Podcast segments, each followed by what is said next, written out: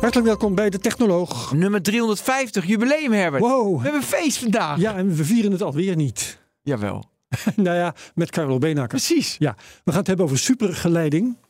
Carlo Benakker is hoogleraar theoretische natuurkunde aan het instituut Lorenz in Leiden. Hartelijk welkom. Fijn, Fijn dat je hier aan werken ben. Mooi zo, goed. Ehm, en de, de aanleiding is eh, ja, de, de claims die er zijn geweest over eh, supergeleiding bij kamertemperaturen. Zelfs bij hogere tem- temperaturen dan dat. Dat is bijzonder. Ja. Ehm, en kun jij ons uitleggen, laten we maar meteen van wal steken, wat er nu precies is geclaimd? Ik was op vakantie en plotseling kreeg ik allemaal appjes van mijn studenten. Van, heb je dit gezien? Heb je dit gezien? Ik was ook op vak- Ik was helemaal verbaasd. De Verge, overal stond het. Ik denk, wat is er nu gebeurd? Toen kwam ik terug, toen bleek het... Oké, ga door. Dus we hebben als wetenschappers, zeg maar, hebben wij een soort nu.nl-achtig ding. En daar kan iedereen nieuwsberichten posten of zo. Weet je wel? Dus dat, en dat is op zich, je moet je inschrijven, maar dat wordt verder, zolang je er geen rotzooi neerzet of zo, dan. Dus het is, het is, iedereen kan daar wat doen. Dus, dus een groep onderzoekers uit Zuid-Korea. Die hebben daar twee eh, berichten gepost. Twee, het heeft ook wel een bepaald verhaal bij. Maar goed, we hebben twee berichten gepost. Namelijk, wij eh, zijn erin geslaagd om een supergeleider te maken die bij kamertemperatuur werkt. De Ja. titel was ook wel eh, First Ever Room Temperature Superconductor. Nou ja, dat is een soort ontdekking. dan kun je gewoon je kaartje naar Stockholm alvast boeken. Eh, A. Dat is een Nobelprijs natuurlijk. Dus, waarom? En wellicht op langere termijn, daar gaat natuurlijk altijd tij- ja, tijd overheen, is het ook iets wat de wereld heel erg zou kunnen veranderen. We zeggen van kijk eens, we hebben een tijd voor kamertemperatuur supergeleiding en de tijd na kamertemperatuur supergeleiding. Dus het is wel iets eh, Ja, ja. wat wel even iedereen doet opspringen ja. en denkt en van, dat, hey, dat nu.nl-achtige wat jij noemt, eh, ik, ik begrijp nu wat je bedoelt, dat is eh, archive.org. Ja, archive.org. Met een X in het midden, ja, archive.org, dat is een, een, een, een, preprint server. een server. Dus daar kan je. Je hebt natuurlijk tijdschriften, maar tijdschriften is altijd ingewikkeld. Dan kun je het wel heen sturen, maar dan gaat er wordt het eerst de redacteur naar kijken of ze het überhaupt willen hebben. peer review En dan gaan proces. wel weer mensen naar kijken en dan gaan maanden overheen. Terwijl Archive, daar kan iedereen eh, zeg maar iets, iets, Ja, iets zetten. Maar dan weet je dus ook dat het nog niet gecheckt is. Nee, maar niet alleen dat. Maar er heeft niemand naar gekeken behalve de auteurs. Dus op geen enkele... Ja, ja. Als je zelfs als je een ingezonden brief naar een krant stuurt... zal die krant er toch nog even naar kijken of het wel wat is. Hier heeft niemand naar gekeken. Dus het is heel laagdrempelig en dat is mooi. Dat is, dat is, eh, dat is prima natuurlijk. Dat, eh, dat is, Ja, dat is goed. En waar, waar ik onmiddellijk aan moest denken toen ik het nieuws hoorde, en jij ongetwijfeld ook, koude kernfusie. Ja, er is wel een verschil. Kijk, het verschil is, koude kernfusie kon gewoon niet. Ik bedoel, elke, dus nee, er was, zijn gewoon hele goede, algemene natuurkundige principes waarom kern- kernfusie bij normale temperaturen niet kan. Dus dat was een soort claim die op geen enkele manier past in wat we weten. Ja, kun je zeggen, misschien weten we niet genoeg, maar daar kun je dus heel snel een streep doorheen trekken. Terwijl er geen enkel, enkele wet is, of in ieder geval geen enkel principe is dat zegt dat supergeleiding, wat nu werkt bij temperaturen, laten we zeggen ongeveer min 130 of zo. Dat is de, de, de hoogste temperatuur die Ja. hij nu heeft. Dat je dat niet zou kunnen opkrikken tot kamertemperatuur of zelfs daarboven of zo. Er is geen enkele wet die dat zegt. En dus op zich zo'n claim op zich is niet in strijd met enig natuurkundig principe. En, en dat is natuurlijk anders dan. Dus dan, dan daardoor Ja, Ja, dus het was niet per se ongeloofwaardig. Absoluut niet. Niet per Nee. se ongeloofwaardig. En, en er zijn ook allerlei mensen die zeggen van nou vroeg of laat. Een supergeleiding, hè, dus Leidse ontdekking, eh, 1911. Toen waren we zeg maar, Kamerlingonus. ja, de Kamerlingonus. Toen waren we bij 270 onder nul. En we zijn nu 100 jaar verder. En die temperatuur is van die min 270 onder nul is nu naar min 130 onder nul. Is dat een beetje lineair in 100 Nee, dat, jaar? is, dat gaat gaat met steeds sprongen. Dat sneller. gaat met sprongen. Ja. Dat gaat met sprongen. En, en eh, ik heb zelf zo'n sprong meegemaakt eh, in de jaren tachtig. Maar hoe dan ook, eh, het gaat met sprongen. En, en ja, je zou kunnen zeggen, denk, dit is een hele grote sprong, hoor, laat ik eerlijk zijn. Dit is echt, Ja. dit had men niet verwacht, zo'n grote sprong. Maar dat misschien heeft iemand, hè, eh, wat dat betreft zijn we natuurlijk heel democratisch. Het doet er niet toe waar je vandaan komt. Eh, Zuid-Korea, het had Noord-Korea kunnen zijn. Hè? Dus, dus dat, dat is Ja. het mooie van Als natuurkunde. het hè. maar waar blijkt te Het zijn. maakt niet uit waar je vandaan komt, wat je opleiding is. Het waren onbekende mensen van een onbekend instituut. Doet er geen donder toe. Dat is dus het mooie van ons vak. Ja. Als het zo is, dan gaat de roem jouw kant op. En dan hoeft het ook niet naar een peer-review tijdschrift hoor. Dan gewoon, je hebt het aangekondigd. Als het zo blijkt te zijn, dan ben je een held. En ehm, Maar zover zijn we nog niet. Nee, zover zijn we er niet. En we zijn wel een paar weken verder. Nee. Ja. Ehm, wat ik onder andere zag in alle stukken die erover verschenen zijn, eh, dat er van dit, deze paper, die op die eh, eh, archive.org is eh, verschenen, zijn verschillende versies online. Eh, dus er is allerlei, er zijn allerlei eh, conflicten tussen de auteurs zelf, als ik het goed begrijp. Dus het is wel een beetje shady, om het Ja, maar kijk, dat is het, het, human interest ding van het ding. Eigenlijk zou ons dat niet moeten interesseren. Weet je wel? Nou ja. hoe, hoe, hoe die lui dat onderling, of de onderling ruzie hebben of niet. Maar dat is wel zeg maar het human interest verhaal. Dus inderdaad, er is op een ochtend. Nee, maar is- als, als, als ze verschillende dingen claimen, de- Ja. dan, dat is, dan is het ook dat een is, dat is niet zo. Dat is niet zo. Oh, Ze claimen allebei hetzelfde. Het is meer archive.org werkt met een periode van 24 uur. Alles wat je binnen 24 uur neerzet, dat komt een dag later met hetzelfde stempel uit. Ja. En dus drie van die groep van misschien wel acht auteurs heeft zonder iets van de andere te vertellen Ah, hun stuk met drie auteurs neergezet. En het verhaal is, Dat was de eerste versie. de eerste versie. Ja. En het verhaal is, dat, dat zijn de soort verhalen die je dan leest op Twitter en zo, is dat ze dat met z'n drieën gedaan hebben, omdat de Nobelprijs maar aan drie personen kan worden uitgereikt. Oeh. Dus als er een paper was met acht namen, dan moest je natuurlijk een hele discussie van wie zijn het. En om dat voor te zijn, hebben ze hun stuk met drie namen. En een paar uur later kwamen de anderen erachter dat drie van hun eigenlijk eh, min of meer de, de, de, de, het peloton verlaten hadden. Oeh, en die hebben heel snel het ding er ook op gezet binnen die window van 24 uur. En daarom had je zeg maar twee conflicterende Dat is zeker een human interest verhaal. maar goed, dat is, dat, dat doet, de claim is hetzelfde. Het is hetzelfde materiaal. Maar ook inhoudelijk waren die papers hetzelfde. Nou ja, alleen die namen eraf gehaald. ja, inhoudelijk. de- Sommige van de grafieken waren net weer iets anders. Daar, wordt, daar zijn natuurlijk ook wel kritiekpuntjes. Je kijkt naar sommige van die grafieken en je denkt, van, nou, dat zou hetzelfde data moeten zijn. Het ziet er heel anders uit. Weet je, eigenlijk doet het er eigenlijk ook niks toe. Hè? Want het is een ja of nee verhaal. Of het klopt of het klopt niet. En nou komt het mooie van de natuurkunde. Als het klopt, dan moet iedereen in de wereld het kunnen nadoen. Ja. Ja. En als iedereen het kan nadoen, doet het er geen donder toe of jouw artikel er mooi uitziet of niet uitziet. En de geruzie wat je hebt, zoek het maar uit. Het is zo. En we zijn inmiddels wel weer drie weken verder. En het is onvoorstelbaar hoeveel mensen erop gesprongen zijn. Ik nog vanochtend nog, ik kijk elke ochtend naar archive.org. ja, ja, ja. Vanochtend stonden ook weer vier artikelen van mensen die, die ook hun ding gepost hebben. Van ik heb geprobeerd het na te doen. ja. Ben jij zelf aan het bakken geslagen eigenlijk? Nee, ik ben dus iemand die achter mijn bureau zit. Dus je, moet, je hebt niet veel nodig hoor. Je hebt een, een oventje nodig. Dus het recept, dus het recept hebben ze ook helemaal hebben ze openbaar gemaakt. Ze hebben natuurlijk ook Ik wil heel graag inhoudelijk wat ze namelijk Ja, ze hebben dus wat ze hebben ook trooi verteld. aangevraagd op hun materiaal. En het is materiaal wat een, je bakt. Je neemt eh, koper, ehm, zwavel en lood. Dat zijn de drie ingrediënten in bepaalde verhoudingen. Die bak je in een oven. Ze zeggen ook precies bij welke temperatuur. 180 Celsius of weet ik wat gedurende zo en zo lang. En dan komt er wat uit. En dat is het. Dus het is op zich ook een ding. Je moet er zo'n oven hebben. Maar een heleboel laboratoria hebben gewoon die, die spullen klaarstaan. Het schijnt dat het nogal lastig is om die grote hoeveelheden fosfor.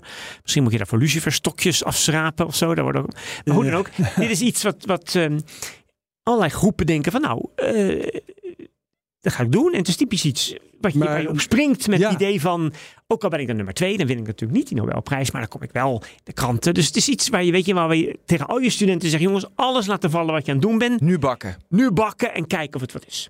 Maar de knallende krantenkoppen dat het bevestigd is, heb ik tot nu toe gemist. Nee, dus, eh, dus eigenlijk al. eh, dus, dus eigenlijk een beetje de. de ja, goed, je kunt zeggen anticlimax, je kunt zeggen, je wist het wel. Alle pogingen om het na te doen hebben niks opgeleverd. Het schijnt een isolator, niet eens een geleider. hè, Supergeleider is een hele goede geleider.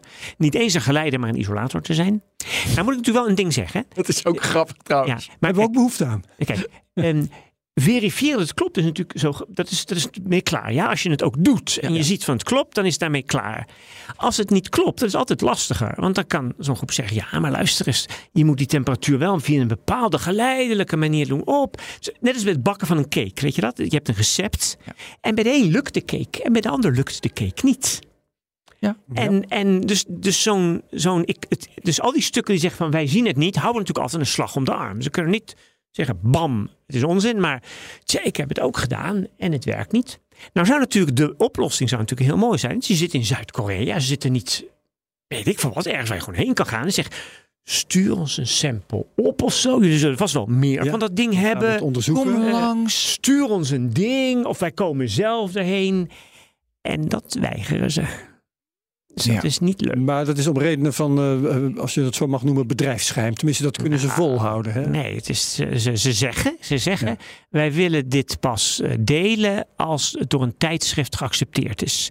Maar het is natuurlijk een beetje wel het paard voor de achter de wagen eh, Ja. spannen. Ik, denk dat, ik denk dat geen enkel serieus tijdschrift dit zal accepteren. Ik kan me niet voorstellen. En het feit dat ze, dus het feit dat ze snijden zich in hun vingers. Want ze hadden, als ze het hadden weggegeven en iemand had het nagemaakt. Dat, dat, daarmee zou hun Ja. credit niet verminderd zijn. En hun Dus- patent ook niet. Nee, dus dit hele, dit hele verhaal, weet je wel, dat doet toch wel. Een wel, elk weldenkend mens komt nu tot de conclusie, nou, waarschijnlijk is het onzin. Ja, het begint En- een rare en, geur eh, af te scheiden. Ja, waarschijnlijk is het onzin. En, en nou goed, Ja. dan hebben we even ons druk gemaakt. Weer een En- hype. Eh, nee, maar we gaan er nog wel even over ja, door. ja, daarom. Dit is, niet, dit is niet het einde van het verhaal. Nee, dit is natuurlijk nee. een groter verhaal. Het is een steentje in een groter ding. Ja. Maar als je me even vraagt nu, hoe groot is nou de kans? Hè? Moet ik bijvoorbeeld aandelen? Aandelenkoers schijnen ook gestegen. Er zijn van energiebedrijven in ja, ja, Zuid-Korea. ja, heel veel, ja. Dus, Oh, ja. dus, eh, want kijk, de Zuid-Koreaanse regering heeft zich natuurlijk opgestort. Om te beginnen is hun, ja, hun reputatie staat ook een beetje op het spel. Ik bedoel, als het allemaal onzin blijkt te zijn, dat is ook niet gunstig voor het land. Dus die hebben ook een of andere commissie in, ingevoerd, eh, een, een staatscommissie die het moet onderzoeken. En het is ook voor de economie van het land wel van belangrijk. Of ze. Er zitten natuurlijk allerlei haken en ogen aan. En, en nou ja, vermoedelijk zal het, zullen we over een maand terugkijken en denken van ja, dat was de zomer, zomer van 2023. Dat was Ja, ja, ja, ja, weet je nog eh, dat we allemaal gingen bakken. Ehm, ben, zullen we even ga- gaan hebben over hoe supergeleiding als zodanig Nee, want ik wil nog even weten dat Oké. koper, lood en zwavel, waar werd er daarvoor mee geëxperimenteerd om supergeleiding te krijgen? Dus wat zijn normaal de materialen? Dus was het echt nieuw waarmee ze komen? Ja. Dus Nou, die context. Dus het aardige van supergeleiding is, het, het treedt eigenlijk in alle, nou, is een groot woord, maar in ongelooflijk veel materialen op. Dus dat is niet zo'n ding van dat bijvoorbeeld, je hebt soms materialen als grafeen of zo, dat is een soort uniek beestje, weet je wel. Daar is ook niet van niet veel op te variëren. Camerlingones deed het met kwik. Eh, alumi- aluminium, niobium, maar ook meer ingewikkelde regeringen. Dus die grote sprong die ik heb meegemaakt, 1987, Nobelprijs, Bernard Muller. Dat was een ingewikkeld materiaal. Eh, barium, lantaan. Koperoxide was wel een, een ingrediënt wat in heel veel van die, wat we nu hoge temperatuur, we noemen het hoge temperatuur supergeleiding. Mhm.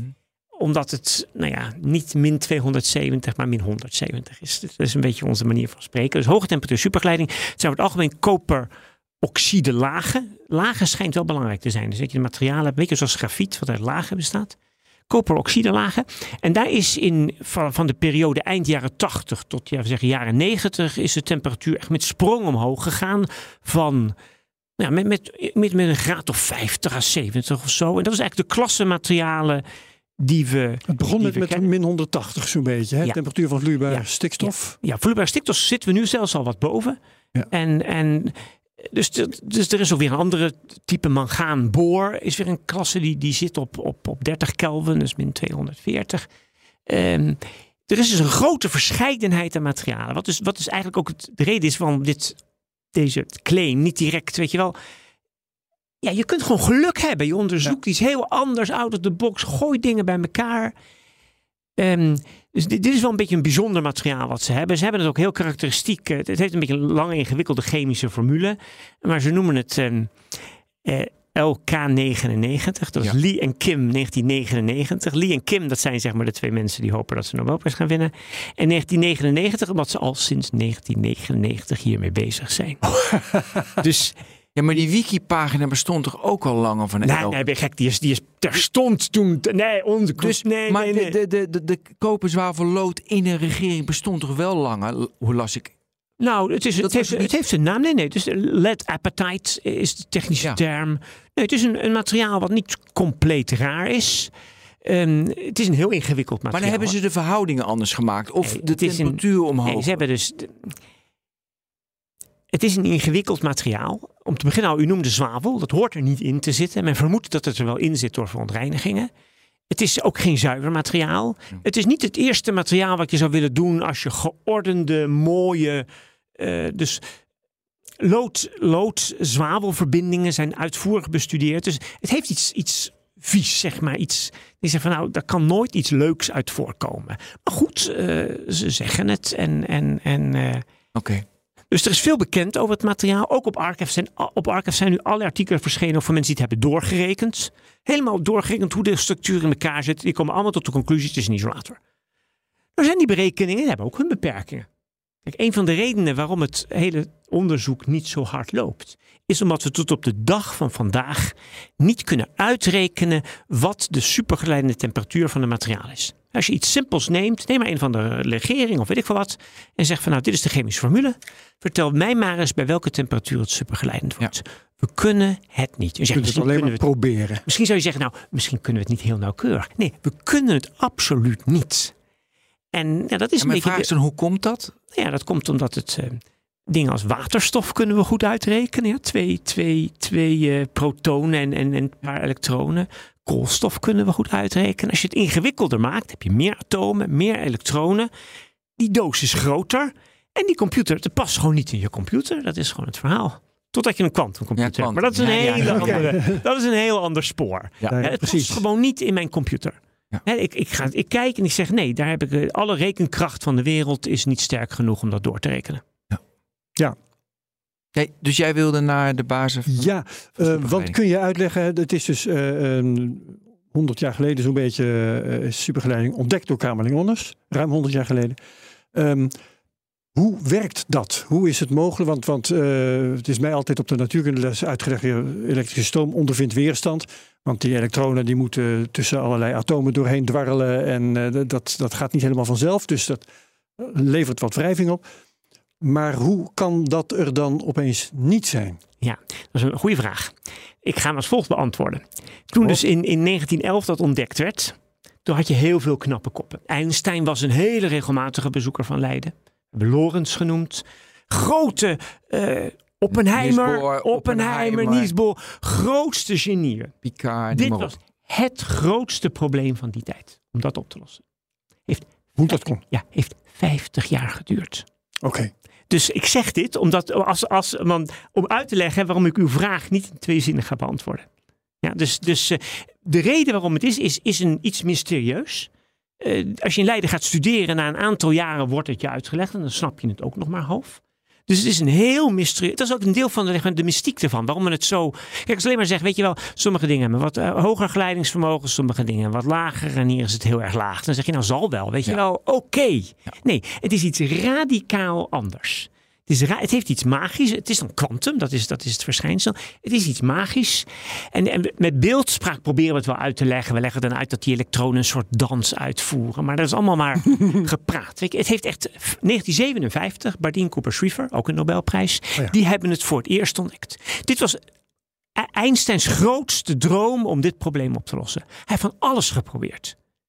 En, en we wisten toen, het is niet dat we zeggen, we wisten niks. beet zijn tanden Oh, absoluut, absoluut. Hij heeft ook artikelen geschreven. Zegt, we moeten die kant op kijken, die kant op kijken. Geen, dus het, het was compleet iets wat op geen enkele manier, niet alleen niet voorspeld was, maar we hadden ook geen enkel framework. We hadden geen, geen handvaten om dingen uit te leggen. Ze hebben alle andere dingen wel heel goed. De structuur van atomen, van moleculen. We, we, konden van alles. En supergeleiding heeft 50 jaar geduurd voordat we het konden verklaren. En op, tot op de dag van vandaag kunnen we hoge temperatuur supergeleiding niet verklaren. Ik wou, want daar ging ik naartoe. Uh, of... Dus die, dus die, die chameleon, quick, hè, dus chameleonen supergeleiders, dat heet dan, we noemen het nu ja, BCS supergeleiders naar die drie namen, Bardeen, Cooper, Schrieffer. Dat is een, een bepaalde verklaring. En hoge temperatuur supergeleiding, dus Bednorz-Muller, die koperoxide verbindingen, passen niet in dat plaatje. Ja, ja, ja. Degene die dat nu verklaart, wint ook weer zijn Nobelprijs. Mijn collega Jan Zane, we hebben pas een symposium voor hem gehouden.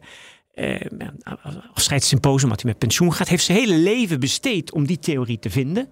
Soms dacht hij dat hij er dichtbij was, maar het is hem niet gelukt. En zo zijn er allerlei mensen die hun hele carrière tot op de dag van vandaag, hun hele loopbaan, hun hele leven besteden om dat, raad, om dat probleem te ontraadselen. Dan lukt het niet. En het is ze niet gelukt. Ja. Dat geeft dus aan dat we weer een nieuw idee nodig hebben. Nou, diegene die daarmee komt, die, die, dat zijn onze helden. Ja. In welke richtingen zitten ideeën? Dus zeg maar die, die, die LK99 jongens of die... Nou ja, zij hebben, oké, zij hebben ook weer een theorie daarvoor op weer een andere archive paper.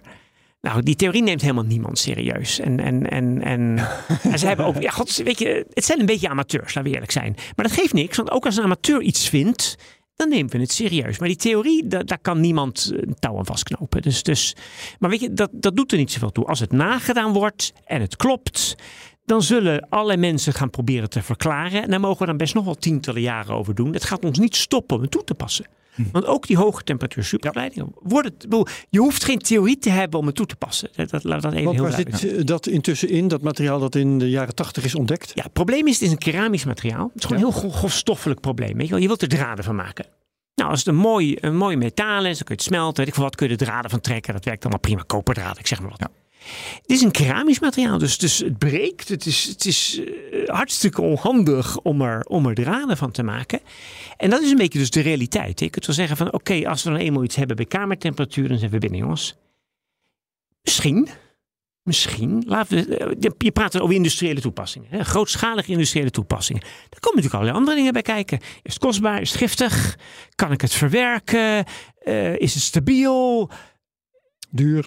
Nou ja, dus al dat Ja. soort dingen die, die, die, die het verschil maken tussen iets wat inderdaad de wereld gaat veranderen en, en wat uiteindelijk een niche toepassing blijft. Maar ja, ik ben een soort wetenschapper en heel veel van mijn collega's zijn dat. Die vinden het gewoon fascinerend. Als het zou werken bij kamertemperatuur, interesseert het ons geen donder Ja. of het toegepast. Dan is het Nee, zoiets mijn moois. vraag ging, want wat ik, ik zei hoge temperatuur, maar daarmee bedoelde ik hetzelfde als wat jij net hoge temperatuur noemde, Ja, dus- namelijk dus, die 180 eh Ja, dus die worden. categorie. Dus, dus Die- ehm, ik, ik kan best iets. Zal ik iets vertellen over waar supergeleiding op dit moment voor gebruikt wordt? Is dat Ja, interessant? nou ja, dat is wat helemaal op het eind. Maar, Nee, maar goed, is- nee, prima. dus- dus- Kom maar op. Dus eh, super. Iedereen die naar een ziekenhuis gaat voor een MRI eh, eh, onderzoek, die wordt geschoven in een supergeleidende magneet.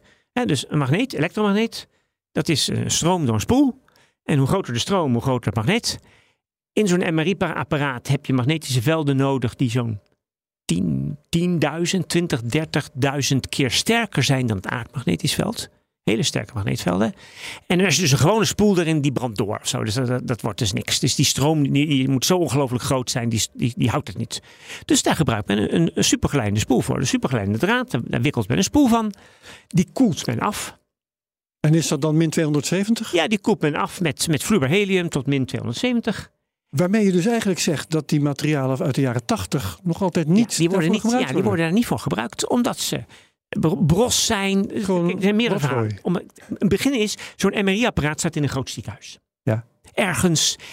Ik heb net even gekeken, kost ongeveer 500.000 euro. Hm? Nou goed, weet je, dat is wel veel, maar ook weer niet zoveel. En, en die, die kosten van dat helium en dat koelen, dat is misschien 10% daarvan of zo, weet ik veel wat.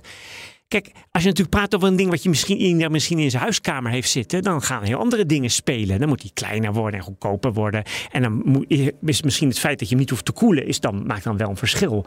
Maar dat is het op dit moment niet. Die, die MRI-apparaten, dat zijn geen commodities. Het zijn geen dingen die je Zomaar die een doet, huisarts heeft. Die een huisarts heeft. Ja. Nee. Natuurlijk is het waar. Als we op een gegeven moment kamertemperatuur supergeleiders zouden hebben die makkelijk MRI's doen, dan kunnen gewoon, kun je gewoon een MRI-apparaat hebben wat ze in de ambulance hebben liggen. Waarbij je weet, als je nu zeg maar een ongeluk op een ski- skipiste krijgt, weet je wel, dan word je Ja. gemobiliseerd en dan word je naar een ziekenhuis gebracht omdat ze willen kijken of je hersens eh, niet beschadigd zijn. Dan kan dat misschien ter plekke. Ja.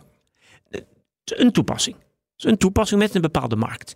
Maar de toepassing die de wereld zal veranderen is een andere. En dat is toepassingen bij in de context van, van fusie.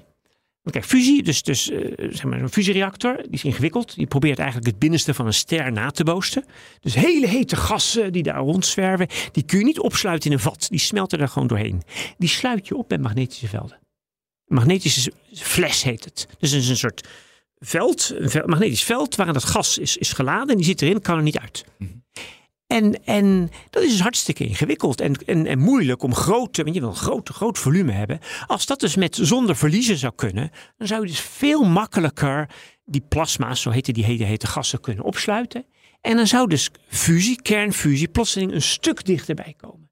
Dus de, de revolutie waar men zegt van kijk eens, wat, wat zou er nou echt kunnen gebeuren als we kamertemperatuur supergeleiders hadden, dat is het makkelijker maken van fusiereactoren. En, en nou ja, dan, dan zou je het energieprobleem mee kunnen oplossen. Dat is Ja. een deel van het verhaal. Een ander deel van het verhaal natuurlijk, als je energie eenmaal hebt, wil je hem transporteren. Treedt natuurlijk verliezen op. Ja. Ja, als je, als je die, die kabels, eh, als die geen weerstand hebben, nou dan heb je ook geen verliezen. Dan zul je daarmee ook wat kunnen winnen. Dus, dus ik denk dat de, de belangrijkste reden waarom kamertemperatuur supergeleiding de wereld zou kunnen veranderen, is, is in, de energie, in de energiesector. Maar wat is dan precies de reden dat die materialen uit de jaren 80, dus die keramische supergeleidende materialen, die al bij een stuk hogere temperatuur, maar nog steeds ver onder nul, uh, supergeleidend zijn, dat die uh, niet in die MRI-apparaten zitten dus, bijvoorbeeld. Dus uh, nou, voor MRI-apparaten ken ik geen enkele toepassing. Ik ken wel experimentele toepassingen voor stroomlijnen. Dus, dus kabels, zeg maar. Ja. Ergens een kilometer of zo, twee kilometer. Twee ze zijn bros. Het is lastig om ze te maken. Ja. En daarmee wordt het kostenplaatje gewoon on, onaantrekkelijk. Maar er wordt wel mee geëxperimenteerd. Als je, als je googelt, dan zie je dat er testpilots zijn van. Maar, zeg maar de droom die we in de jaren. Ik werkte toen bij Philips in de jaren 80. Ja. En, en het was eenzelfde soort hype. Dus toen de, de, de kritische temperatuur sprong van 10 Kelvin naar, naar 90 Kelvin. Dus met een sprong van 80 Kelvin. Dus ik weet, het hele natlab waar ik toen werkte was in Rep en Roer. Zeiden jongens, we zijn in een week hebben we 80 Kelvin, 80 graden gesprongen. Over een paar weken zijn we bij kamertemperatuur. Ja. En dus die zagen gewoon hun hele bedrijf veranderen. Toen kregen we allemaal erop, ga octrooien schrijven, ga alles nu klaarmaken. Straks hebben we... En het is niet gebeurd. Ja. Het is zelfs zo dat, zelfs dat, dat dus die, die, die hoge temperatuur superlijst die je bij stikstof kan koelen, wat is dan een stuk makkelijker. Kijk, helium is kostbaar, hè? Ook, ook schaars. Helium is hartstikke schaars en kostbaar. Dit gaat duizend liter in een MRI-apparaat. Nou, duizend liter helium, dat is uh, echt een godsvermogen. Het is gewoon ook schaars. Dus als je dat met, met stikstof zou kunnen koelen, zou gewoon ook, ja, ook voor milieuredenen gewoon heel gunstig zijn het puur een kostenplaatje van uiteindelijk het materiaal, wat gewoon niet, niet Ja. prettig is, niet prettig werkt. Ja, maar dat is, dat is dus belangrijk om vast te stellen dat het materiaal waar eh, intussen 40 jaar geleden bijna zoveel enthousiasme over was, dat eh, is nog niet op serieuze schaal toegepast. En, Eh, Dus als er nu een nieuw materiaal verschijnt, even daar gelaten dus dat wij nu tegen elkaar zeggen, de kans dat het niks is, dat nieuws van Ja, waar- dat sowieso. die kans dat het niks is, is heel groot. Nee, nee. Maar zelfs als het wel wat was, dan is het toepassen, het feitelijk commercieel toepassen, nog even een heel ander verhaal. dat is, u bent ongetwijfeld bekend met de aflevering, afkorting TRL, Technology Readiness Level. Ja, ja, Dat is dus het ding van, dus niet, van, van TRL 1 naar TRL 7 of zo. Daar kunnen tientallen jaren overheen gaan. Ja, soms. Hè. Nou, Kan s- ook anders soms, maar, maar eh, laten we zeggen, dat is iets waar we. Waar we eh, nou goed, dus in, in, ik, in mijn eigen vakgebied is de quantum computer. Daar speelt precies hetzelfde. Hij is er, maar je kunt er nog niks mee. Nou, geduld hebben. Ja, maar dit materiaal dat uit eh, Korea werd gemeld, ehm, was de verwachting, of kun, kun jij dat zeggen, ehm, is dat ook een bros materiaal?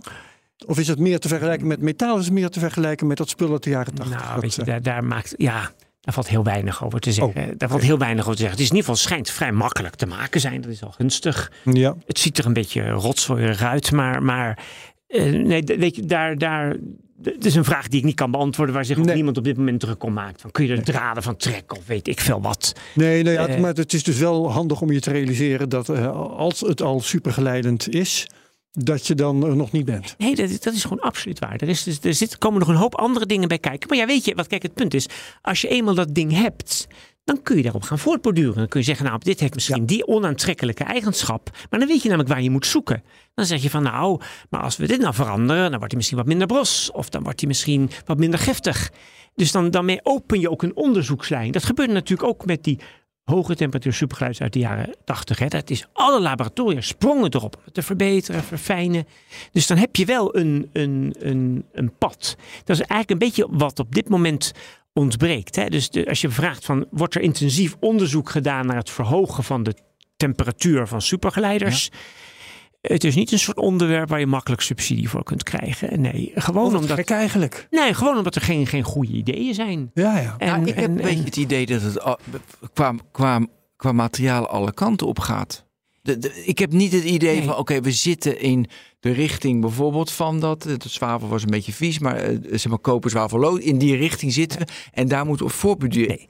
Er is geen. ehm, dus ik, ik, ja, ik, ik, ik- collega's met wie ik werk, die, die, die zijn erg enthousiast over eh, bilayer graphene. Dus twee laagjes grafeen. Ja. Twee laagjes grafeen zijn supergeleidend. Bij lage temperatuur, maar wel op een compleet andere manier dan de, dan de conventionele supergeleiders. En dat is nou een simpel systeem. Dus dat is een soort onderzoekslijn die heel aantrekkelijk is op dit moment. Om te proberen dat te begrijpen. Grafeen is een makkelijk materiaal. Heel gunstig, makkelijk, prettig.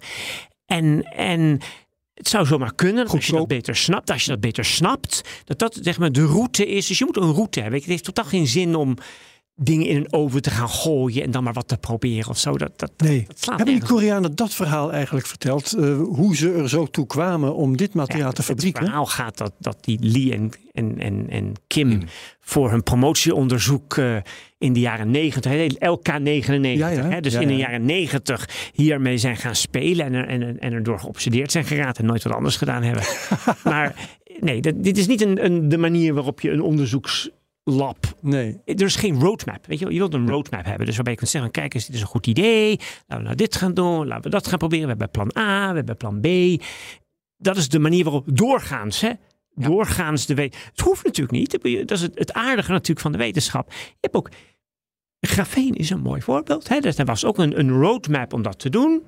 Hè, Koolstof dunner en dunner maken. En toen kreeg je die rare meneer Geim. Die zei: laat ik met een stukje platband dat proberen. En het lukte hem.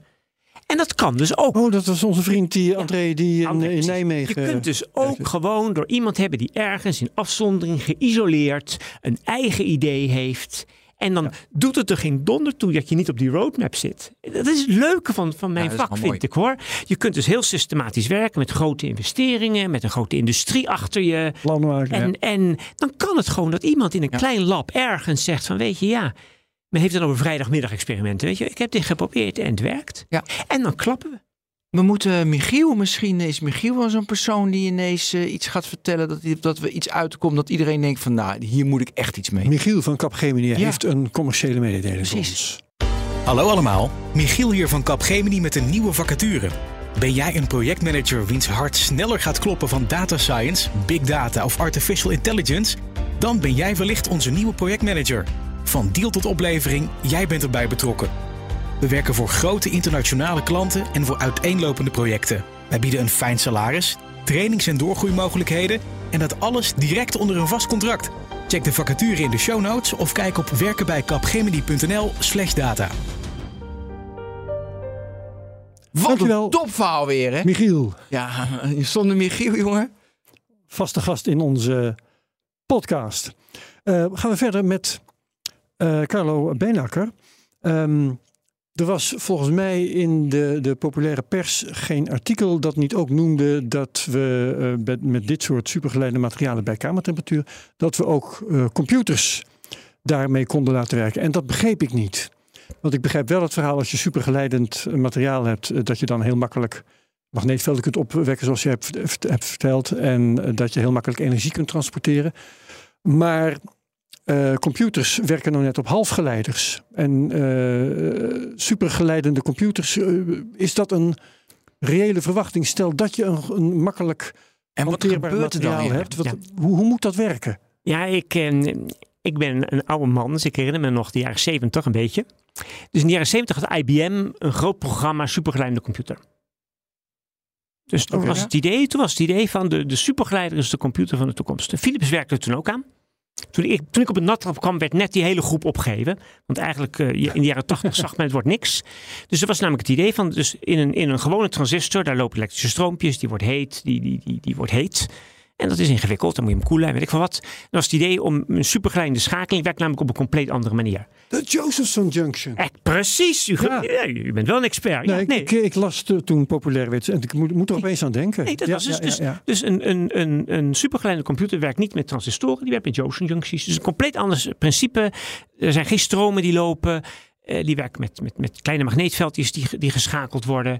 Dat was een heel, een hele, zeg maar, een heel roadmap. Dat was echt een heel blauwdruk van hoe dat zou moeten. En dat is gewoon gestopt, omdat het gewoon ja, uiteindelijk de, de, de wet van Moore, waar men dacht van we kunnen niet kleiner, die bleek, die bleek je steeds weer verder te kunnen opduwen. En die gewone computer werd beter en beter en beter en sneller en sneller en sneller. En dat koelen, dat losten we ook wel op. Dus het werd gewoon niet interessant. Dus dat is iets wat is doodgebloed.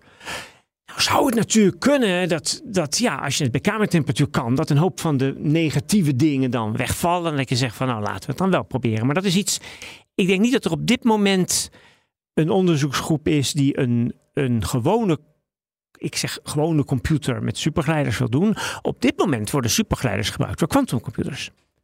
Dus als je inlogt Oh ja. bij, Oh ja. bij eh, uh, www.quantum Inspire of www.quantum Experience. De ene zit in Delft, de andere zit bij IBM. Dan kun je rekenen op een quantumcomputer. En die quantumcomputer is supergeleidend. Als je naar het lab zou gaan, als je naar Delft zou gaan bij QTech, dan kom je naar een kamer en dan zie je een hele goede koelkast. En dan wordt dat ding afgekoeld tot min 270 onder nul. En er zit een supergeleidende quantumcomputer. Maar daar hebben we het hier al eens een paar keer over gehad. En wat wij daarvan begrepen hebben, dat is dat je met een quantumcomputer ja, wel bepaalde rekenproblemen kunt aanpakken. Maar je gaat er geen tekstverwerker op bouwen of geen gamingcomputer. Nee, nee, dat is waar. En bovendien is, is, is die, die quantumcomputer die je nu, die, waar je nu op kunt inloggen, die is klein en die crasht heel snel. Maar dat is een, een, een technisch probleem. Ja? En, en zou dat verholpen kunnen worden door kamertemperatuur supergeleiders? Nou ja, de problemen die we daar hebben, die zijn, weet je, dat, die zijn enorm hoor. Dus, dus de, dat hele idee dat je dat afkoelt, dat is echt een afterthought. Dus, dus, dus in die richting, ik denk niet dat, dat dit een serieuze ik kan niet honderd jaar vooruit kijken. Maar, nee, nee, nee. maar het is niet als we nu kamertemperatuur supergeleiders hebben, dat dan de informatieverwerking compleet anders zou zijn. Ik, ik kan me daar niks bij voorstellen. Nee, maar het, het komt er dus op neer dat uh, de, de bewering dat uh, als die kamertemperatuur supergeleidingen zou zijn, dat supergeleidende computer, hè, computers die geen warmte produceren en nauwelijks meer energie uh, gebruiken, dat die dan om de hoek zouden liggen, dat is dus niet waar. Ja, daar zou ik geen geld op inzetten.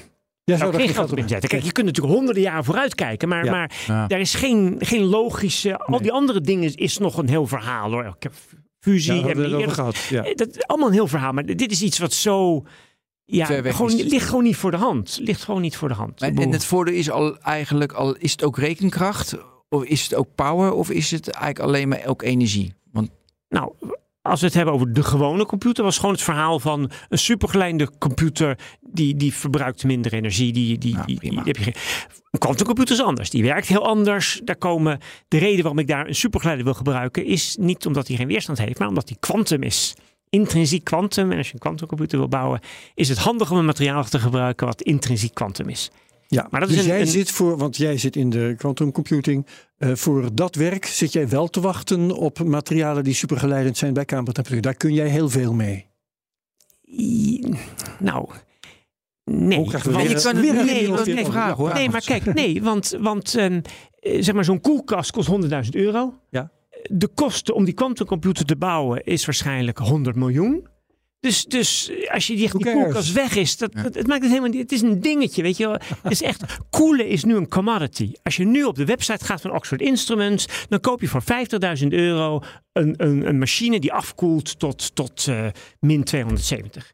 En die zet je gewoon in je schuur en dan koop je verder geen omkijken naar. Dus het is echt een commodity. Misschien niet iets wat je gewoon iets, iets in je huiskamer hebt, maar wat je gewoon elk, elk lab, elk heeft Ja. dat. Het is, Nee, dat begrijp ik. Hè. Op dit moment, eh, nu je eh, research aan doet, eh, is die verhouding zo dat de kosten van het koelen eigenlijk niet relevant zijn. Maar als je kijkt naar de computers van eh, na, eh, vlak na de Tweede Wereldoorlog, had je ook dat soort verhoudingen. Hè? De, Nee. de computers zelf, dat waren kamers vol en er werd een miljoen aan uitgegeven. Dat is anders geworden. Nou, dat is waar. Dus, dus weet je, ik, ik vind het heel lastig om 50 jaar of 100 jaar vooruit Nee, te kijken. dat is waar. Ik wil dat Ja. geen idee. Maar op dit moment, de manier waarop we die technologie ontwikkelen, is dit worden cloudcomputers. Die staan ergens en je logt erop in. En het kan je geen donder schelen dat die kamer heel erg groot is en met allemaal Ja. draden en leidingen. Dat interesseert je En, niet. het, en de ene minuut gebruikt de ene en de andere minuut gebruikt de Dus andere. dat, dat is, de, dat is de, de- zeg maar de, de business model wat, wat Amazon en, en, en Microsoft op dit moment hebben. Is geen enkel realistisch plan om dit in je huiskamer te hebben. Of dat, dat je zeg maar, je laptop zou vervangen of zo. Dat is, Maar even tussendoor, ik kan dus bij Oxford, wat was het? Oxford Community, kan ik, kan ik voor 50.000 euro die koeling kopen? ja, of je koopt hem in Leiden bij mijn collega Frossati bij Leiden die- heb ik alleen de Cryogenics. koeling of heb ik dan een kleine quantumcomputer? Nee, dan heb je een, dan heb je een koelmachine. Een ik ook koelmachine. Nee, die koelmachine. Dus die ding waar die in hangt. Ja, Dus ja, ja, waar die in hangt, ja. En Ja, daar stop je hem in. Ja maar dan moet ik ook nog die, eh, moet ik ook nog die quantumcomputer. Nee, die quantumcomputer is een ander verhaal. Maar we Ja. hebben het over dus het, Ja, het koelen is- gewoon een ding wat je op een meer. website koopt. Dan Ja. wordt die gewoon de koelkast is voor jou. Ik heb Die, de koelkast. naar Soest. Nee, maar dat is natuurlijk compleet anders. De, de, de, de triomf van Kamerlingons, dus die had een heel lab met, met, met, een hele technische dienst, 40, 50 mensen om dat te realiseren. Dus we zijn Ja. gegaan van iets wat heel bijzonder en heel unieks was, wat je gewoon koopt en wat gewoon via bij, met DHL bij je geleverd wordt. Die stopt in stopcontact en klaar. Was er wel een eeuw voor nodig. is niet over nodig, ja. Maar, maar eh, Oké, dat is wel vooruitgang. Ja. Mooi. Eh, Ik wil ook gewoon het, e- het ecosysteem een beetje meer vragen. Kom op. Ja, Ja. eh, dus welke, wel, wat zijn nou de leidende onderzoeksgroepen in de wereld? Wie, dus nu hebben we Korea, maar is dat- Supergeleiding, hè? Ja, ja precies, daar hebben we het over. Eh, of is dat eh, Leiden? Of wie, en, en wat... eh, ja, dus wat zijn de leidende onderzoeksgroepen? En wat komt eruit? En hoeveel wordt er gepubliceerd? Hoeveel geld gaat erin om? Ecosysteem. Hoeveel, kijk, bijvoorbeeld in dat hele cloud en in quantum, daar stopt Microsoft heel veel geld in, in quantum. Nou, hartstikke mooi dat ze dat doen. Hoe zit dat met supergeleiding? Ja, Er zijn heel veel vragen, maar ik, zal je, het- ik zal je gewoon het eerlijke antwoord geven. Als, als eh, ecosysteem is het eh, mensen die overgebleven zijn uit de jaren 1980 en die eh, tegen hun pensioen aanzitten. Dus het is, het is eh, eh, nou goed, ik zeg nou iets. Dit Ja, vind ik echt nee, onthullend. Ja. Het maar is- dit is er is, het is, onthullend. nee, het is, het is dus, er is niks. Nee, er is niks. Het is niet een spannend ding. Je kunt er geen subsidie voor krijgen. Ik kan me niet voorstellen dat de universiteit een leerstoel erop zou doen. Ik kan me niet voorstellen dat een bedrijf erin springt. Het is een stervend vak. Nou, eh, dit het is supergeleid. Als je natuurlijk vraagt, Ja, supergeleiding. MRI-apparaten, dat is natuurlijk hartstikke groot. Mhm. Siemens en Philips zijn natuurlijk grote leiders. Maak ze kleiner. Zorg dat ze bij lagere velden nauwkeurig kunnen zijn. Eh, dus dat is een big business. Ja? Dus, dus MRI is big business. Eh, Ja. eh, mijn zoon werkt voor oog-MRI's. Dat is een hartstikke ingewikkeld iets. Om een oog, dat je, dus als je een tumor in je oog hebt, sinds kort kun je in Leiden een MRI laten maken van je oog. Fantastisch. Het oog beweegt, kun je niet fixeren. Oké, want ik net Dus als je, een tumor, als je een tumor ja. in je oog had, dan moesten ze het eruit lepelen. En nu ga je naar Leiden en dan maken ze een MRI van je ogen en zeggen ze, daar zit de tumor, snijden dat uit, behouden je je gezicht. Dus daar, wordt, daar zijn enorme ontwikkelingen, gaat ook enorm veel geld in om. Ik, ik, ik heb het even opgezocht, de, markt, de wereldmarkt voor MRI is iets van 5 miljard. Dus dat is echt een groot ding. Maar het, het heeft niks te maken met ontwikkelen van supergeleiders Nee. of zo. Dat is, het is, Maar goed, dan is het een afgeleide. Maar zijn er dan maar honderd onderzoekers echt de hele dag bezig om op kamertemperatuur supergeleiding te krijgen? Of zijn dat er Nee. duizend? En Nee. dat is dus, die worden dan ingehuurd door een onderzoeksgroep die betere MRI's maakt natuurlijk. nee, er is, het is, het is, een, het is een, een, onderzoekslijn die niet bestaat. Het bestaat zelfs Het helemaal is een onderzoekslijn die niet bestaat, nee. Het is een, een onderzoekslijn die in de jaren tachtig... Dat gebeurt gewoon met onderzoek. Weet je, onderzoekslijnen komen op. Dus eh sterven uit. En dan komen ze soms weer op. Dus het zou zomaar weer terug kunnen komen. Ik heb die, die hype meegemaakt in de jaren tachtig. Iedereen ging supergeleiding doen. Iedereen. Ja. Iedereen ging supergeleiding. Grote programma's. Het, het kon niet op. Nou, er is weinig vordering geweest in, in, in, in. Ik heb het even niet over supergeleiding bij hele hoge druk. Dat is weer een hele andere. Die weg, die, die weg kunnen we ook wel gaan bewandelen. Ja, ik word nu nieuwsgierig daarna. Maar, eh, Nou maar is er dit af? Supergeleiding bij hele hoge druk is een niche. Dus als je zegt, dus, dus sowieso eigenschappen van materialen bestuderen onder hele hoge druk. hè, Dus ook krankzinnig hoge druk is een niche. En daar is de holy grail is daarom waterstof metallisch te maken. Waterstof is een gas. Kun je vloeibaar maken. Als het een metaal zal worden, dat onder enorm hoge Mhm. druk zou het metaal kunnen worden, is de theoretische voorspelling dat het dan een supergeleider wordt. En misschien zelfs een supergeleider bij kamertemperatuur. Nou, dat is een, Ja. een, er zijn enkele zeer gespecialiseerde onderzoeksgroepen die dat proberen te doen. Daar is pas ook nog, misschien dat het u het gevolgd heeft, er is, er is pas ook weer een grote, nou ja, tumult over geweest. Want er was een artikel van iemand die beweerd heeft dat de supergeleiding bij kamertemperatuur bij een waterstofverbinding onder hoge Ja, druk gemeten heeft. Nou ja, dat blijkt dan fraude te zijn. Het stuk is weer ingetrokken of zo. Daar zit ook weer zijn hele. Nou goed, daar zit ook weer een heel verhaal omheen. Maar daar, daar dwalen we een beetje af. Ja. Maar dat is dus, dus eigenschappen, materialen onder hoge druk. Ik denk dat dat een vakgebied is wat levend is. Maar de, gewoon de traditionele ding, dingen uitproberen, dingen bakken.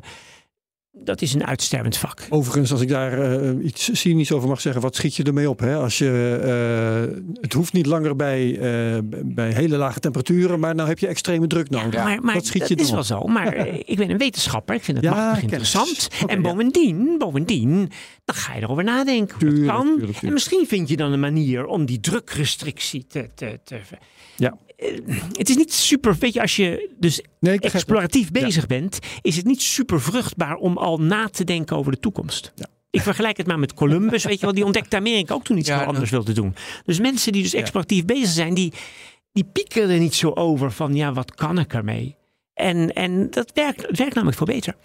Dus, maar goed, hoe dan ook, dat is supergeleiding onder hoge druk. Dat is een aparte lijn van onderzoek. Eh, Maar die Koreanen waren dus meer, eh, soort hobbyisten, eh, zonderlinge kluizenaars ja. die de, ja, de niet- laatste maar die geen nog onderdeel van... gekke stofjes aan het bakken waren Precies. en eh op Niemand had ooit van gehoord. Ja, ja, ja, ja. Oké, jij met je ecosysteem. Ja, ik, ja, ik ben in- gewoon zwaar teleurgesteld in, de- in. Ja, ik dacht dat is echt, want er is best wel economisch voordeel uit te halen. Toch? We hebben minder Ja. energieverlies, we MRI is beter. Dus ik denk dat, dat Nee, daar maar zit je, iets het bij. Het is te moeilijk, nee, denk maar ik. het komt omdat we geen, geen roadmap hebben, geen idee. Hoe zou die roadmap eruit moeten zien? Nou, op dit moment is, is, er, is er wel een, een idee. Dat is namelijk dat de quantumcomputer die oplossing gaat bieden. Met een quantumcomputer kun je materialen gaan doorrekenen. Ja. En dan kunnen we misschien zonder trial and error, maar Ah, gewoon door ja, iets rekenen. uit te rekenen en zeggen, nou, als je die verbinding, als je dat stopt met dat en dat met dit. Zoals we tegenwoordig natuurlijk ook een vliegtuig niet meer ontwerpen in een windtunnel, Nee, alleen maar. maar ontwerpen in. op de computer. Ja. Zo zou je je kunnen voorstellen, en dat is een, een, een, een, een droom, zo je wilt, dat we met een krachtige kwantumcomputer nieuwe materialen. Het is een van de toepassingen van een kwantumcomputer. De kwantumcomputer heeft verschillende takken van toepassingen. Drug design is er een van, hè, dus eh, geneesmiddelen ontwerpen. Ja. Nieuwe materialen ontwerpen is een andere. Nieuwe materialen met gewenste functionaliteit ontwerpen. Dan, kun- je aan alles denken, hè? Maar, maar een van de functionaliteiten waar je aan kan denken is superglijdend, lage weerstand. Maar dat is wel iets super moois ook. Dat een computer die mogelijk is geworden dankzij supergeleiding, dat die juist het ideale Ja, dat is- instrument is, is- om uit te rekenen. Dat is, dat is eh, Welk materiaal dus, supergeleidend dus dat is zou een soort, een soort roadmap die bestaat Ja. en, en waar we nu op doorgaan. En wat, wat je verder ziet, is dat onderzoeksgroepen ja, ja, ideeën krijgen. Ik noemde dat, dat grafeen, wat supergeleiding blijkt te zijn. Ja. Dat is een soort iets. dat Je denkt van, nou, dat snap ik niet. Het schijnt heel anders te zijn. Daar ga ik op door. Maar gewoon maar wat proberen. Ja, hij is voorbij. Dat, dat, dat, dat- Hoe, hoe, hoe ver zijn we nu op die roadmap met de quantum computing om supergeleiding uit te rekenen? Nou. Hoe, hoe- is, is, de roadmap eh, echt nul, eh, punt, fase 0 of 1 of 2? En wat zijn dan de milestones? Ja, de milestones zijn ehm, een, een, een, een quantumcomputer met voldoende aantal bits, Ja. qubits, eh, die niet snel crasht. En, en daar, daar, is- daar zijn getallen voor. En daar zijn roadmaps voor. IBM belooft ons eh, duizend Ja, qubits eh, volgend jaar. Eh, Microsoft heeft al zijn hele infrastructuur klaar. Azure Quantum. Dus het, is al, het, is al, ligt al klaar. Hè? En, en eh, Google heeft zijn eigen roadmap. Dus di- dit is een tak van sport waar de businessplan hoe het zal gaan en hoe we geld gaan verdienen, dat ligt, dat ligt klaar. Die technologie wordt nu ontwikkeld. En ja, hoe snel zal dat gaan? En komen er misschien obstakels waarbij het heel langzaam, maar men praat dan over de quantumwinter, waarin het dan op een gegeven moment ja, een beetje niet snel gaat. Dat investeerders interesse verliezen. Dat is iets spannends. Ik zit er middenin. Dat is mijn dagelijkse werk. En ik vind het ongelooflijk spannend. En over, als je me over tien jaar interviewt, kan ik je veel meer vertellen.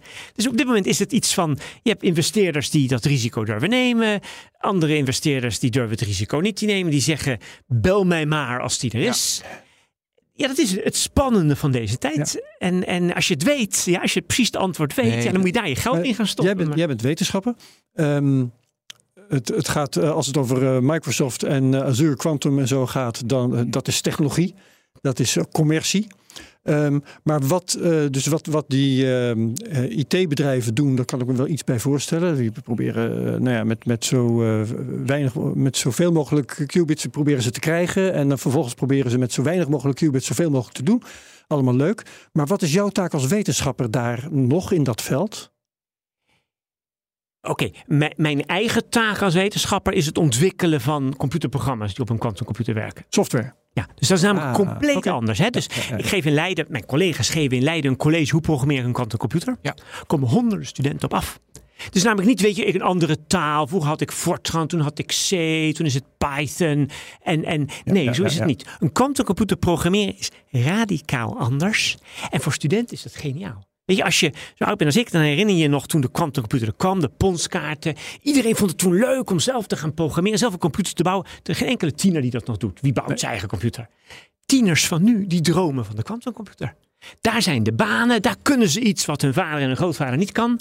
En, en dus dat is ongelooflijk spannend. En dat is waar ik met mijn onderzoeksgroep in Leiden, we hebben Applied Quantum Algorithms, we noemen we onszelf. En dat, dat loopt gewoon als een trein, iedereen komt erop af. Ze vinden ook geweldige banen. Dit zijn mensen, als je op LinkedIn laat zien dat je een quantumcomputer kan programmeren, dan word je gewoon net afgestudeerd. Gewoon kom ja, bij Microsoft, Google, IBM. Nou, ook maar ook ja. bij andere kleine bedrijven. Dat is ongelooflijk spannend. En, en dus ik, ja, ik vind het echt een voorrecht dat ik in deze tijd mag leven. Ja, wie niet?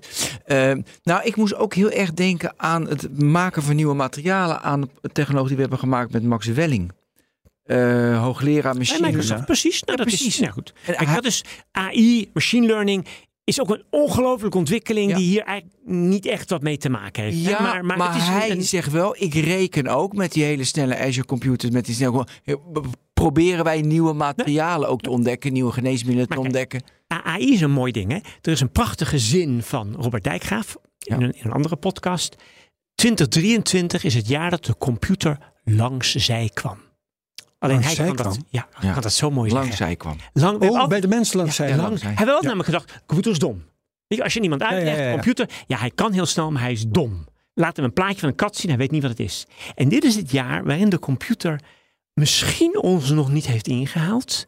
Maar iedereen die wel eens met ChatGPT gewerkt heeft, die verwondert ja. zich over.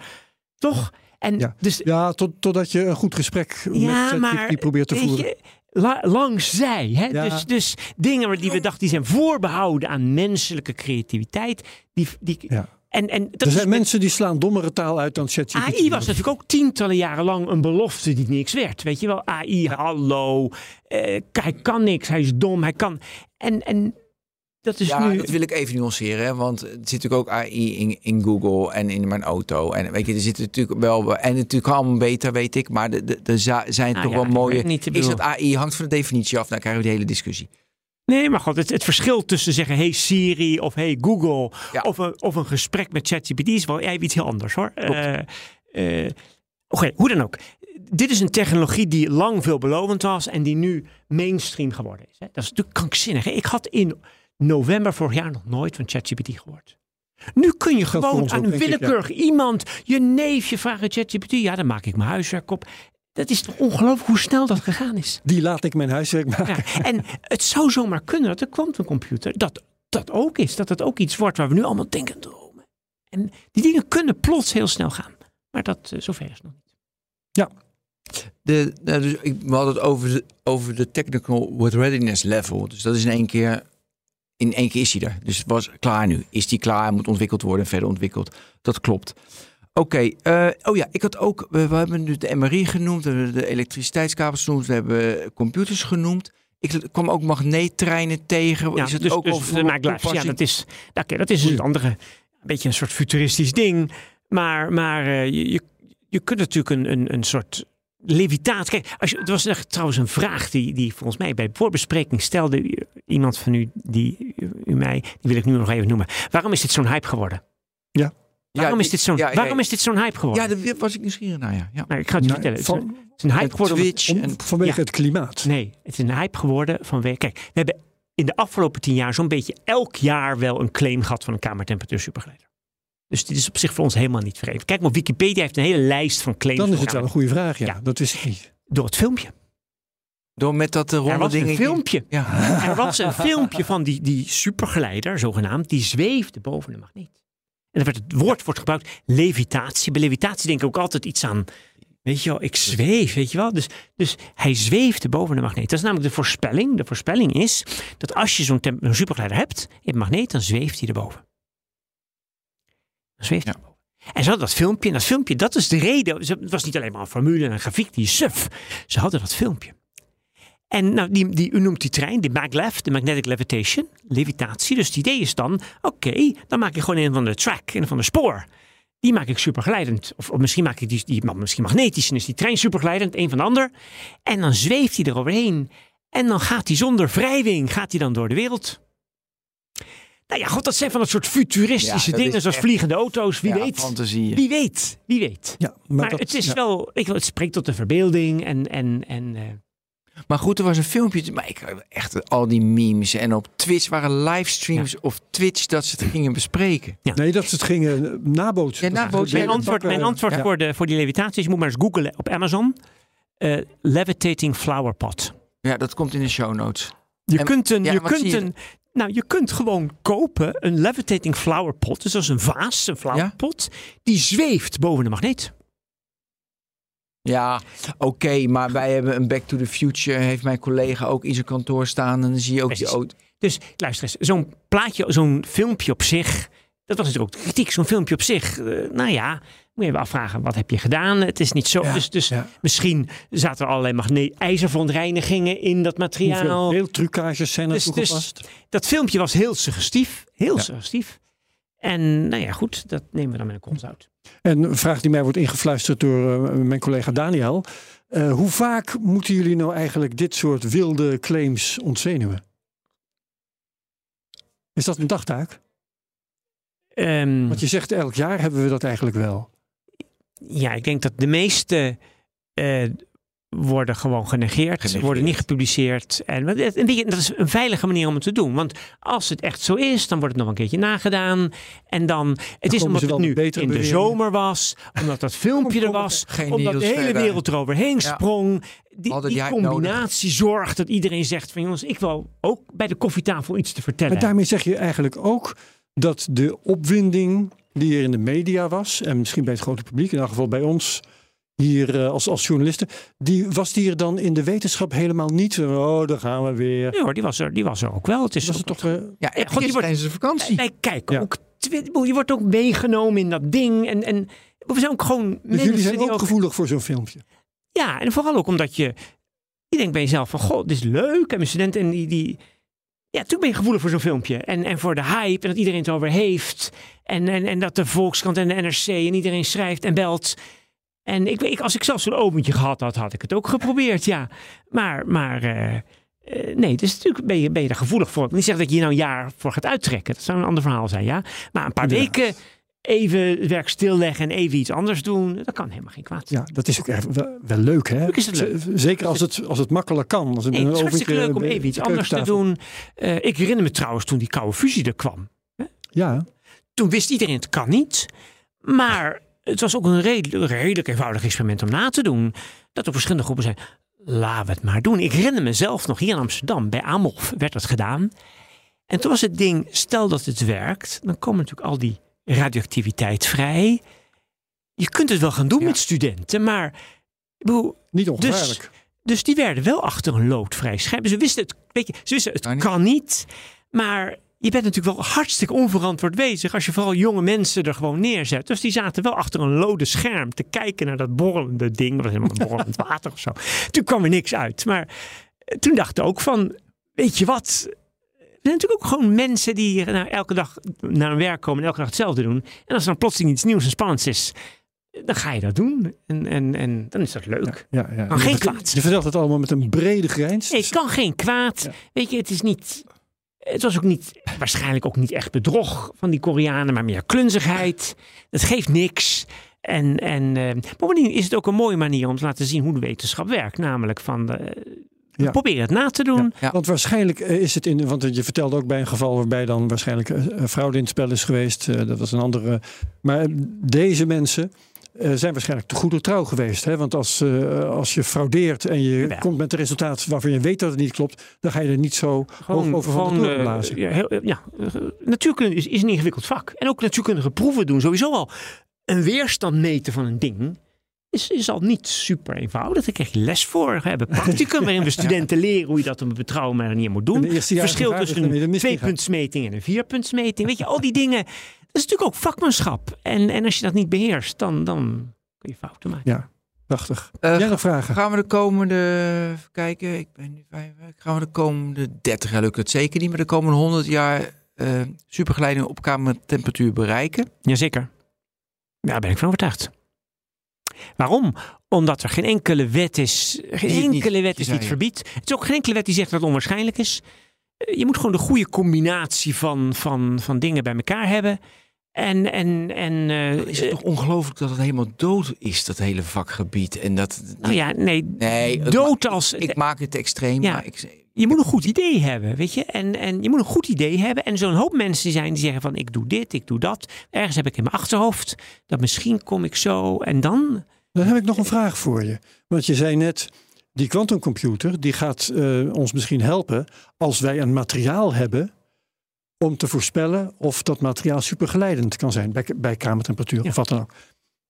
Maar nou dit, ehm, kun je eh, een computer zo gesofisticeerd maken dat hij jou kan vertellen, eh hey computer, ik wil een materiaal maken dat supergeleid is met camera. Hoe moet dat in elkaar zitten? Ja, dat denk ik wel. Je kunt dingen gaan doorrekenen en, en, en parameters gaan variëren. En gewoon met, met, met een schuifje. Dat zeg je dus, maar, hè, dus meer naar het doel toe werkt Nee, nee, in plaats absoluut. van losse Dus- dus materialen het, het voorspellende, het voorspellende eh, karakter zit er zeker in. En, en eh, kijk, u noemde ook al zeg maar AI en machine learning. Een computer kan, dus het beroemde programma AlphaFold, die kan voorspellen hoe enzymen vouwen. Dus, dus eh, Ja. nee, dat, dat, dit is een, een weg die we bewandelen. Weet je wel, designer materials, dus materialen ontwerpen. Dat is een weg die we bewandelen. En, en er is ook een tak van sport die zegt dat chemie precies diezelfde manier zal ontwikkelen. Dat chemie dezelfde ontwikkeling zal doormaken die zeg maar de, de, de, de, de, de, de vloeistofleer en de, heeft doorgemaakt in de jaren 50. Vroeger had je windtunnels, nou wordt alles ontworpen. Nu doen we chemie in een lab met reageerbuizen. Straks doen we chemie achter de computer. En, en dat is een ontwikkeling die, die heel goed mogelijk is. Ja, met quantumcomputers. Met een quantumcomputer. En dat is, dat is gewoon heel spannend. Farmacie precies, precies hetzelfde. Tegenwoordig worden... Ja, de, de reden waarom zeg maar een zeldzame ziekte... Hè, waarom zijn die medicijnen zo godschuwelijk duur? Ja, omdat je duizend en één dingen moet eh, proberen. Oneindig veel dingen moet proberen voordat er iets lukt. Als je het gewoon personalized medicine... precies voor jouw type kanker... voor jouw DNA-profiel... een geneesmiddel kan ontwerpen op een computer... dan kan de wereld er compleet anders uitzien. Dit zijn zeg maar, ontwikkelingen die we gaan meemaken. Hè? Dus als je me vraagt, gaan we kanker genezen, dat het niet meer bestaat? Denk ik, nee, kanker is een soort celdelingsding, dat zal er altijd zijn. Gaan we het op een gegeven moment onschuldig maken, zoals bijvoorbeeld AIDS, HIV, onschuldig, tussen aanhalingstekens, tussen aanhalingstekens onschuldig geworden is, dat je blijft leven. Dan denk ik, dat gaan we gewoon meemaken. Ja. Zodat je, je kinderen straks terugkijken en denken, kun je nog herinneren een tijd Dat als je je kanker had, dat je doodging. Zoals we nu natuurlijk, de angst van mijn moeder was polio krijgen. Weet je, als je als kind in de jaren 40, 50 polio kreeg, nou, of je ging dood, je was gehandicapt. Daar, daar hoor je toch nooit meer iemand over. Nee. Is weg. Dus die, die ontwikkelingen zijn er wel. Dus op die manier wordt de wereld wel Ja. een stukje beter. Wel Oké. mooi, Herbert, dat een bijna een broodje aap verhaal toch allemaal dit weer oplevert. Ja, en ik vind het leuk hoe die cirkel rond is. eh, dat ehm, de supergeleiding ehm, nagestreefd kan worden met computers die zelf hun bestaan Ja. danken aan supergeleiding. Ja, dat is mooi. Prachtig. Goed. Ehm Carlo Beenakker, hartelijk dank. Hoogleraar Theoretische Fysica aan het Lorentz Instituut in Leiden. Ben bedankt Herbert, bedankt. en luisteraars bedankt. En heel graag tot de volgende technoloog. Dag Hoi. allemaal.